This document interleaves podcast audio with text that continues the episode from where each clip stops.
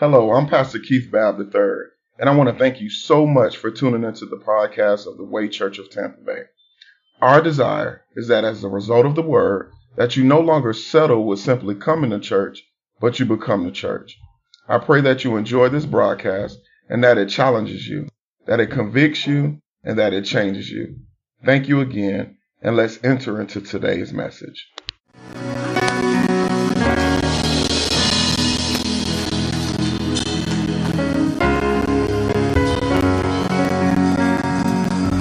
Amen. Amen. You may take your seats. Just want to say really quickly before I actually ask you to stand again for the reading of the word. Um, let's keep Pastor Keith in prayer this morning. He's teaching um, at another church this morning, and so um, as God will see fit, I'm standing on this morning. But let's, as we go throughout our service, let's keep him on our minds that um, God will be with him, and not only that God will be with him, but just as Miss Cindy prayed for this house, but that also that house will not only hear the word that he gives them, but it will heed to the word. Amen. Stand again.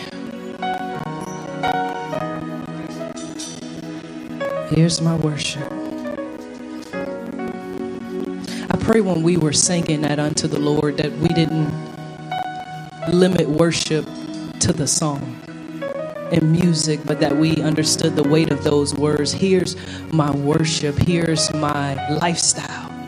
Here's my mind. Here's my decisions that I make. Here's my intentions. Amen. Let's go to God's holy word.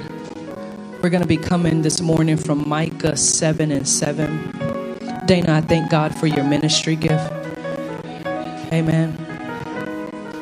Thank you for visiting with us and leading us in worship this morning. Micah 7 and 7, I'm going to be reading from the New King James Version. And it says, Therefore I will look to the Lord. I will wait for the God of my salvation. My God would he- will hear me. Therefore I will look to the Lord. I will wait for the God of my salvation. My God will hear me. And just for fun, because you have to be careful with the text, we don't necessarily preach from the message version, but I feel like it gives us something different. So I put it up on the screen. Let's read it. Same verse, Micah 7 and 7. The message version says, But me, I'm not giving up. I'm sticking around to see what God will do. I'm waiting for God to make things right. I'm counting on God to listen to me. You may have your seats. Oh, God, we thank you this morning. You know, Pastor Keith has us on this sermon series where he's teaching about living a disciplined life. He's probably going to get me for this, but as I scan and see so many empty seats, it's not necessarily about packing out a house, but I'm thinking of faces that I'm seeing missing, and some are out of town. Some have other endeavors. But it just reveals how much more we need this word. Ah. Pastor Keith has been teaching us that if we're truly going to be Christ's disciples, then we can't live this unyielding and this unruly life and call ourselves disciples, but we, we must have discipline. How could we ever be effective disciples living any kind of way? You're not really a disciple. You just like Jesus and you like his teachings and you like religious things. If you're really going to be a disciple, it requires discipline, and that's what we've been learning. So, when Pastor Keith asked me to teach on this, I said, Give me your notes because I'm still learning how to be disciplined. But God laid something on my heart, and I started thinking about this. And I realized that as it relates to the topic of discipline, most often when it's discussed, it's centered around this concept of action, right? Which makes sense in a way because we need to do something. But typically, when it comes to discipline, the focus is primarily on movement or what we need to do more of. I need to be more disciplined. Minister Chantel and I was talking about this when we traveled last week. I got to exercise more. Got to eat healthier. I got to study more. I got to stretch. I got to balance my time more. All of that is centered around action. So often our discussion of discipline is centered around activity. However, what I have witnessed is that for many of us, the most difficult discipline, Sarah, good to see y'all. Guess y'all being disciplined, we had to talk about discipline. I've witnessed that for many of us, the most difficult discipline to engage in is really that which requires little to no action. And that is the discipline to wait. That's what we struggle with. We'll start new meal plans. We'll secure gym memberships like me and never go. We'll order new Bible study books. Oh, what tools you use? I need to learn this. I need to do this. All of that to help us to get into the Word. We'll join online prayer groups. We'll do so much to try to become more disciplined, but yet we still struggle with it. We still struggle. So, why do we struggle? Uh, are we struggling because we just don't want to do it? That's part of it. We're tired of doing it. We don't have the time to do what we say we want to be disciplined. That's part of it. But I don't think that's the core of it. I believe underneath even the most intentional and purposeful pursuit to be disciplined is really our inability to yield to the discipline of being able to wait. Are you all staying with me? A little bit more teachy than we're used to. But I believe underneath all of that, our pursuits to be disciplined, really what we struggle with is not doing more, but we really struggle with this issue of learning how to wait. For many of us, at the heart of our inability to become more disciplined is really our failure to be disciplined while waiting. So we must ask ourselves how trained are we at waiting?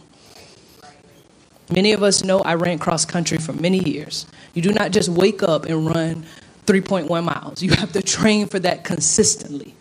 During the summer, even when school was not in, you have to train for that. And the same is true with waiting. You have to train yourself to learn how to wait.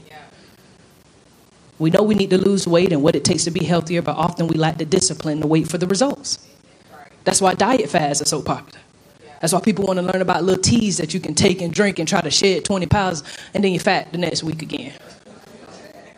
We don't like waiting. We want something quick. We want it quick. We struggle with it spiritually. Oh, I want to grow more spiritually, so I'm gonna just start doing stuff around the church. Well, that's that's okay, that's good, but that's not gonna help you grow spiritually. Not quickly you still have to wait.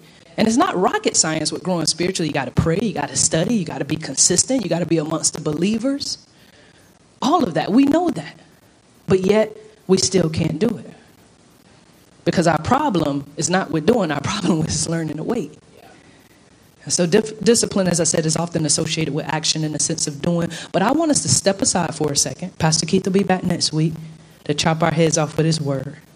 But I want us to look at discipline through the lens of just being.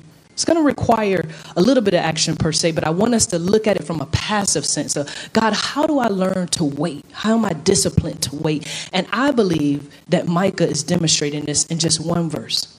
Now, here's the thing if you read this one verse that we just read, it's like, oh, that's cute. But if you never read everything before it and what comes after, then you'll miss the true weight of what's going on when Micah says this. Micah, who is considered one of the minor prophets, is basically God's mouthpiece for judgment during this time. Everyone, don't look at Minister Dominique, he's just bringing a baby. There's a lot going on in Micah 7. There's a lot going on in Micah 1 through 6. From what we know, not only are things bad, but it's about to get worse. But in the midst of chaos, we find this verse, amid things not being quite right, not, not only corporately as a nation, but individually for families, he changes gears. So he's speaking doom and gloom. He's saying, listen, there's going to be some bad situations coming because he's God's mouthpiece, he's a prophet.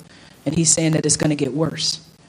But in the midst of all of that, he shifts gears in this one verse and he says, But for me, I'm not giving up. I'm going to stick around and see what God will do. And I believe that we can learn how to be disciplined in a lot of areas, but if we don't yield to the discipline of waiting, then we're going to experience constant failure and a lack of fruit. And so that's what I want to talk about today. I want us to dig in this one verse and see what we can glean from, from it. We're going to pick it up bit by bit. Amen? Let's go to the first point. Let's look at the first portion of the, the text. It says, Therefore, I will look to the Lord right away with one word we see micah is intentional he says therefore most versions when i studied it it says but as for me So when you see the word therefore, think of, but as for me, that's the phrase that he's using. He says, but as for me, I will look to the Lord, which is basically him affirming his subject. If you're taking notes or you're looking at the screen, you're watching online, that's what you want to put down affirming his subject. He's demonstrating to you and I that when there is chaos, when there is confusion all around, you have to establish what it is that you're going to focus on. Real basic but powerful. Nation all jacked up, policies played with prejudices, family members still acting crazy, job situations still not quite right. But as for me, I will separate myself, is what Micah is saying, from all of that, and I will affirm what it is I choose to focus on, and that is the Lord. That's why he says, Therefore, I will look to the Lord. How do I yield to this discipline of waiting, you affirm your subject, which involves you separating yourself from the chaos around you and looking to that which is divine. That doesn't mean I run away because we love to do that. In the midst of chaos, when life gets hard, when we start feeling depressed, well, we say, Oh, I need to book a little trip. Just got to get away for a little bit. And there's nothing wrong with that.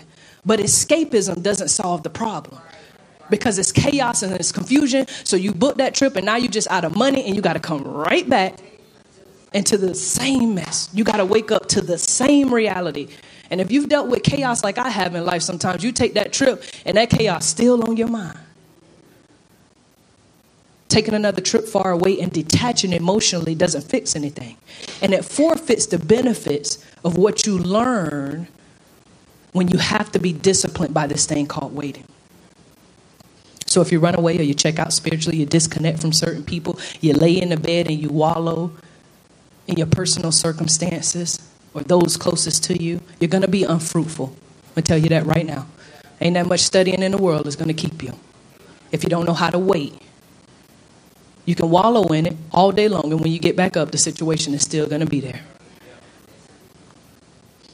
And really, when you see people who do this consistently, because we all have our rough days, when you see this happening consistently, what it really is is just an indication that your eyes are on the wrong thing. So when I meet people in my life, they're constantly, oh, Lady Sarina, I'm just going through. Again? All of us going through. That's life. That's the definition of life going through, passing through a journey, a plight. But when you are unfruitful, and you're going through and you are consistently wallowing and stuck, that just tells me that your eyes are on the wrong thing. Your attention is affixed on the wrong subject. You're focused on them and this, and God is trying to get you to focus on Him. You're concentrating on all what needs to be worked out and what's still lacking, and He's trying to get you to concentrate on the one who works and does not lack. Miss Cindy just said it in her prayer because you said that we can come to you and you're omnipresent, you already know. He already knows the chaos and the confusion that's around you. It's your issue. You have not affixed your attention on him. Listen to what Proverbs 4 and 25 says. It tells us, let your eyes look straight ahead and your eyelids, eyelids look right before you. Right before you. If you're undisciplined in the area of waiting, there is a good chance that your subject has not been truly affirmed. You hear it all the time in people's speech. Oh, I'm just going through God. Uh, I'm just trying to trust God. No, you're not. you're not. Your focus is off. Your focus is off. You need to focus on Him. One author put it this way it's hard to be down when you're looking up. It's real true. Micah was in the midst of chaos, and if you read it in its entirety, you will notice that he was in a waiting season. It was a lot going on when he said this word, these words. Everything wasn't well. It was chaos when he says it the Lord's promises had not come through yet. Relief had not come. The bill had not been paid. The nation had not been fixed. The job situation had not been worked out. The relationship was still jacked up. But he was disciplined in waiting. He didn't fall out. He didn't throw in the towel and say, Forget this. I've already declared this word to these people. He says, No, as for me, I will look to God, affirming his subject as to similar to how we too should do. Amen. Let us continue and see what else Micah says. Look at, look at portion B. He says, I will wait for the God of my salvation. So, a disciplined wait involves not only affirming our subject, but it also declares the source of our guarantee. So stay with me, I'll unpack it. It basically means I'm not just looking to God vaguely, but I am deliberate about what I'm doing and why I'm doing it. In other words, I'm acknowledging my surety. If you're taking notes, that's our second point. Acknowledge your surety. If I am disciplined and waiting, then my language is different. I might have moments and days, but I'm not constantly walking around aimlessly hoping something happens. I just pray God come through. I just hope he do it. Okay. I carry this assurance with me when I acknowledge surety that even though chaos is around me and stuff is not lining up, I know for certain that God is my salvation. That's why Micah says this. He says, As for me, I will look to the Lord and I will wait for the God of my salvation. So, yes, I'm human. I will have rough days, but because I'm disciplined and waiting, my language is different. I will wait on the God of my salvation. He's intentional. He's he's deliberate. He doesn't say, "Oh, I hope God comes through." He says, "I will wait on the God of my salvation." I love the message version that we just read. He says, I'm sticking around to see what God is going to do. When I'm disciplined in my waiting, I acknowledge my guarantee in the fact that God is a deliverer, that He's a preserver, that He's a redeemer, and that He's my personal lifeline. He says, the God of my salvation. He didn't say this, the God of the salvation of, of Israel. He said, the God of my salvation. It's personal. To be disciplined and waiting is to truly acknowledge your surety in God because you can't wait effectively without the truth. The truth of Him being our salvation rests at the core of our faith. If I don't know Him to be a personal Savior, the God of my salvation, then do I even know Him at all? Oh, I'm just waiting on the Lord to come through.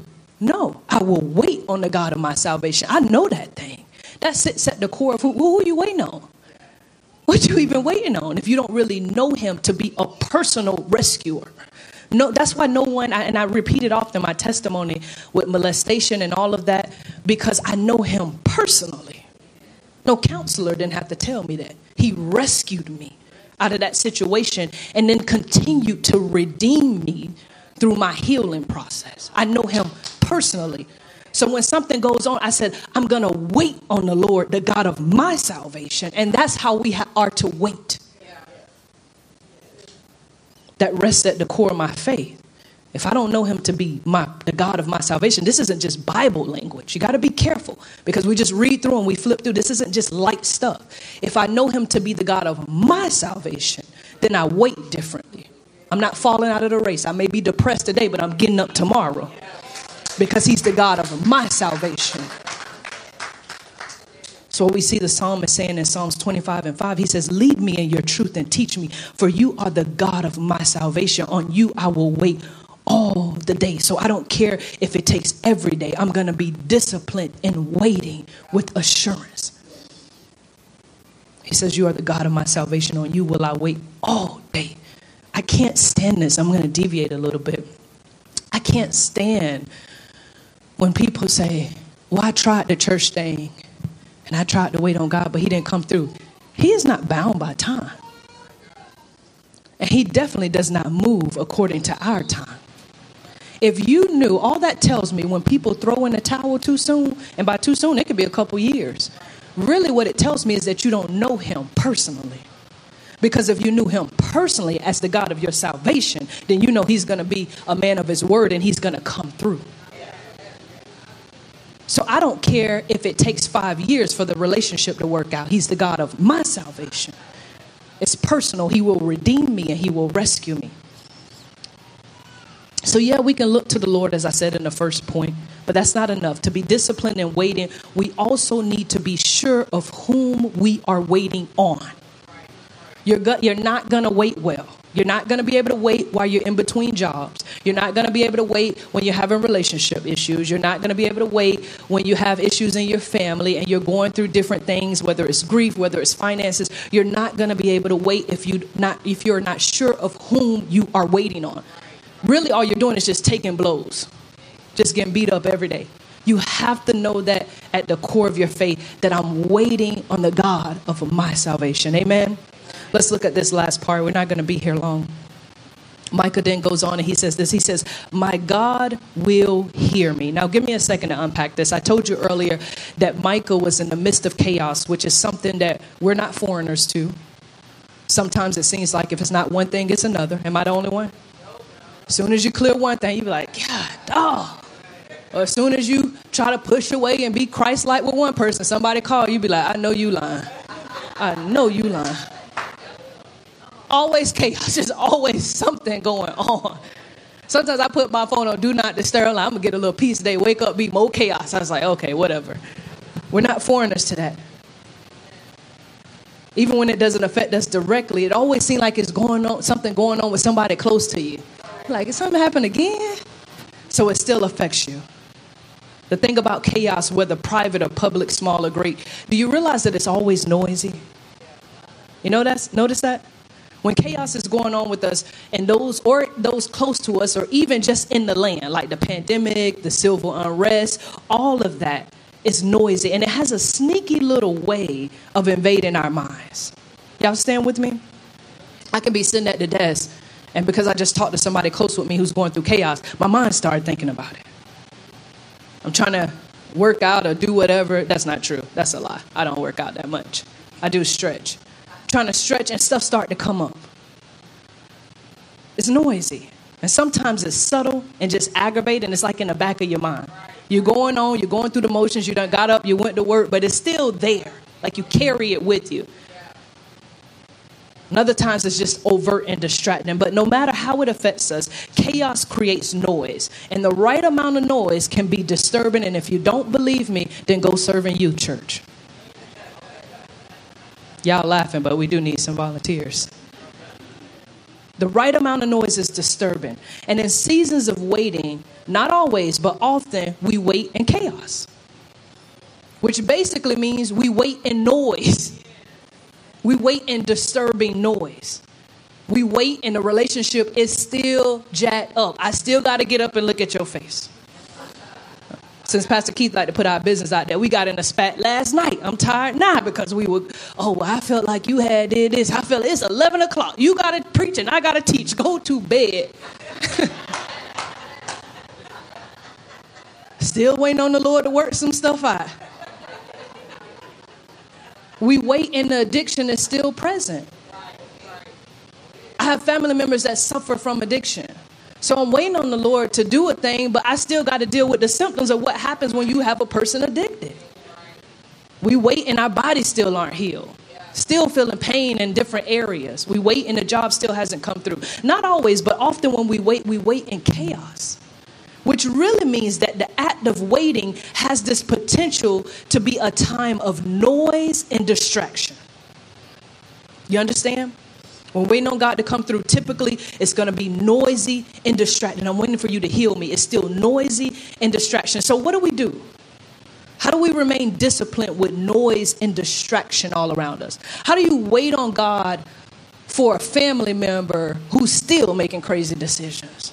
How do you do that? Well, you attune with his sound. That's the third point. What does that mean? What does the word attune mean? It means to bring into harmony. It's the thing that Ari and Bree try to do for me every Sunday, musically. They try to bring me into harmony. So we thank God for Dana's gift this morning. It means to alter. Thank you, Chantel, for catching that joke. You're a good friend. it means to alter or adjust. That's what attune means. So when Micah says, God, my God will hear me, he's demonstrating to us that even in the midst of chaos and noise and distractions all around us, our God is undisturbed. He is not bothered by all that's going on. He will still hear you. We're disturbed by it because we're believing God and we're praying, but we're waking up and we still want to punch people in the face. But God has said, I'm not bothered by that. I'm not bothered by that. And that's important for us to know because it's the thing that keeps us disciplined while we wait, being attuned to his sound. Micah knows God will hear him because he has heard God. The sound around us is loud, it's invasive, and it's disturbing, but when we are aligned to him, When we're attuned to his sound, which is calming and assuring, I can hear him. And then I know he hears me. And that grounds me and it keeps me while I wait. Though his voice is sovereign, I want you to know that it's subtle. Okay? We live in chaos. God does not live in chaos. We live in noise. God does not live in noise. So, though his voice is sovereign, for us, it's subtle. We see a demonstration of this playing out with Elijah in 1 Kings 19 and 10 and 12. Look at this. This is um, Elijah speaking to God at first. He says, I have been zealous for the Lord and the God of hosts, but the Israelites have forsaken your covenant. These people are crazy. They have basically broken their commitment to you. They've torn down your altars, I'm paraphrasing here, and killed your prophets with the sword. And then he goes on because he's dramatic. He says, I'm the only one left. And they are seeking my life as well. Chaos. There's chaos going on. Then listen to how the Lord responds. He says, Go out and stand on the mountain before the Lord, and behold, the Lord is about to pass by.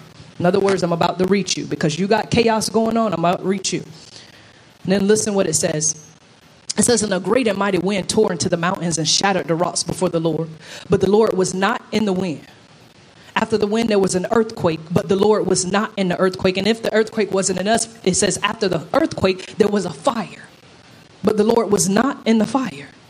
And after the fire came a still, small voice. And we know if we continue reading that verse that Elijah covered his face and he responded to the voice of the Lord. I can't remain disciplined in the wait if I'm not attuned to the sound of the Lord. And his sound is subtle. Mountains crashing, fire, earthquakes, none of that was representative of his voice. All that chaos and noise, people speaking into your life, conferences, just noise. People trying to give counsel, noise, noise, noise. You trying to work it out, looking up stuff on YouTube, noise. God says that's noise. I know how to reach you. I'm subtle and quiet, and I will come and speak.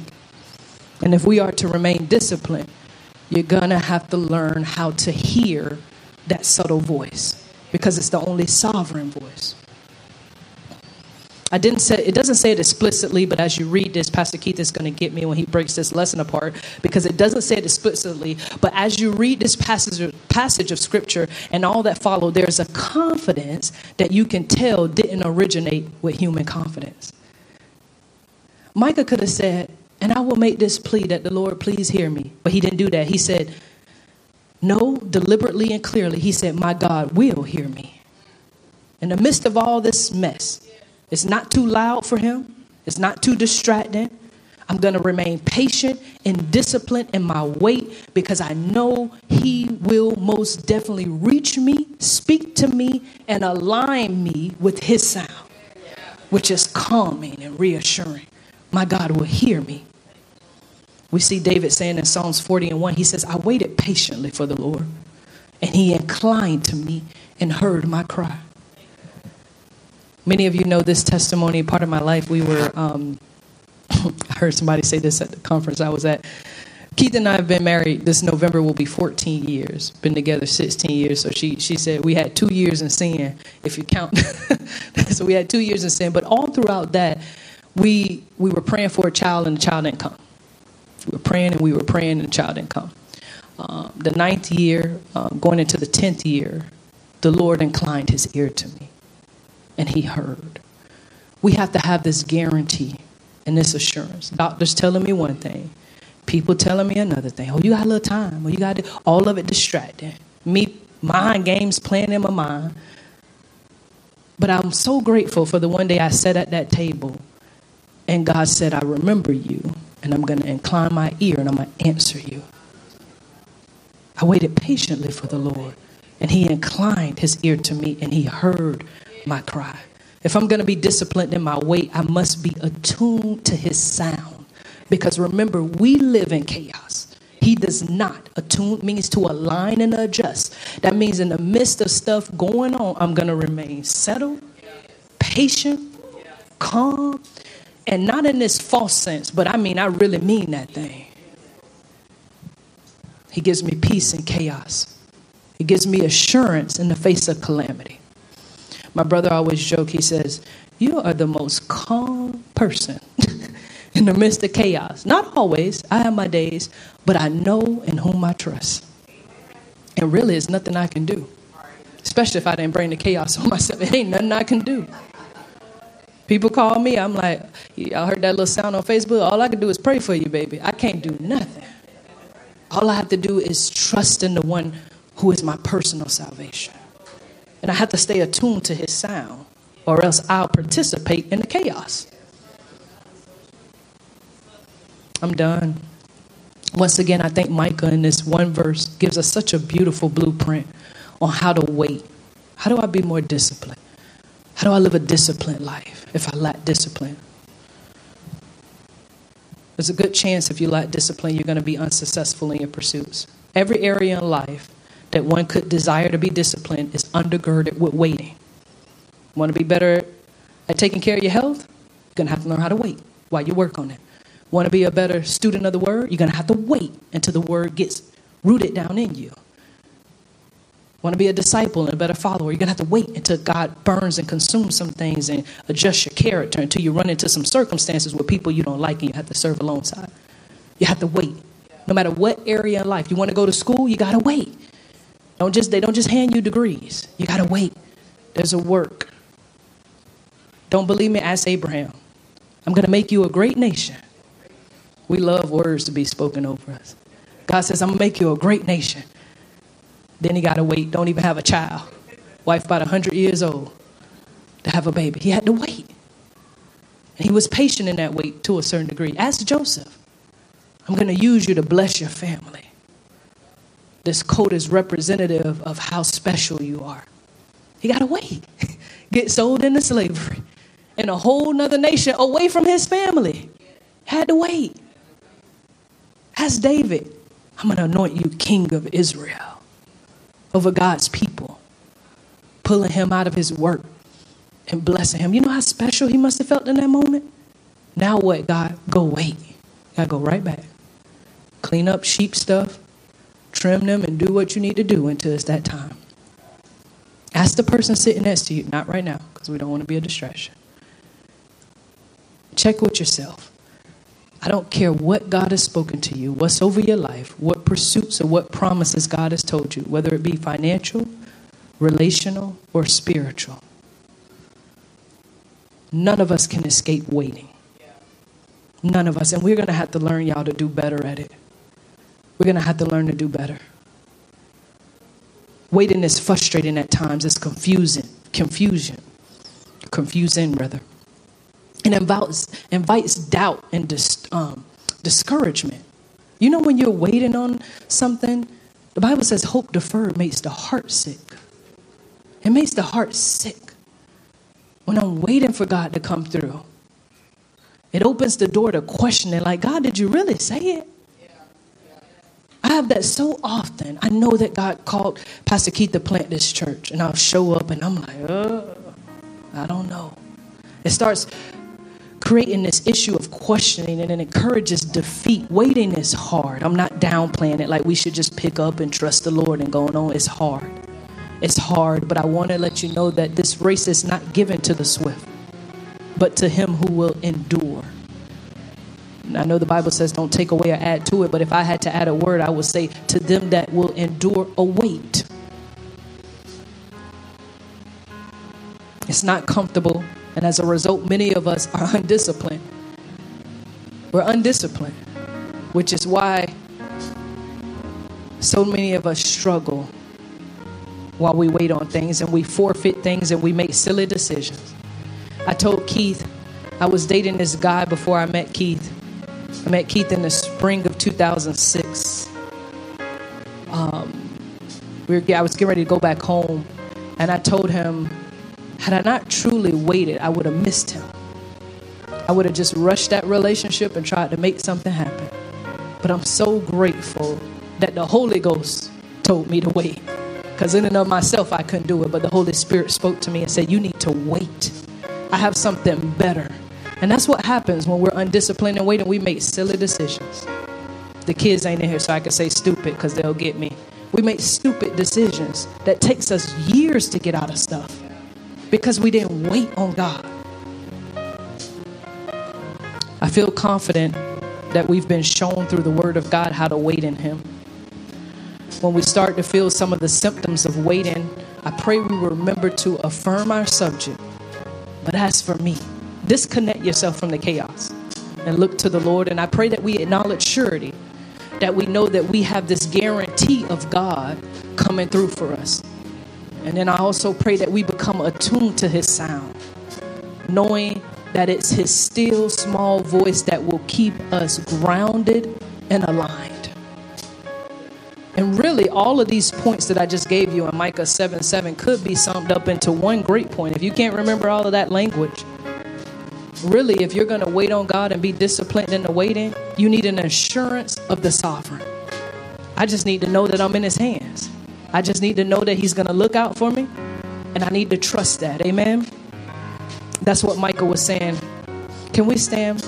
I don't care what's going on around you how bad things get or how long we must endure.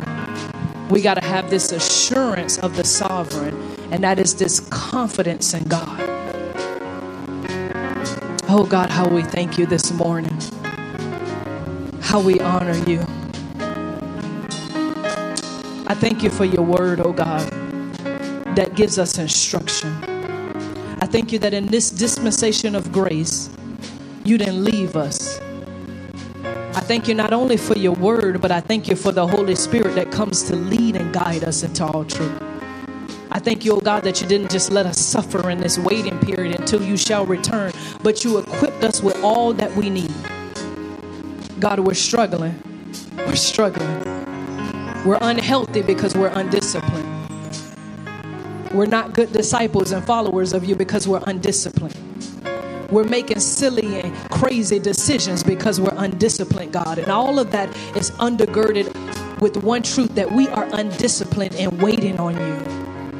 And so, my prayer on today, God, is not only for the hearer, but for me, the speaker, that you would give us strength to wait. That this word would, will convict us in a way that it will be a constant reminder of what we are to do while we wait on you. I pray that we continue to set our eyes on you, oh God. And we don't focus on what's going around with family members and situations. We understand that we have to attend to those things. But God, even in that, help us to set our eyes on you, oh Lord.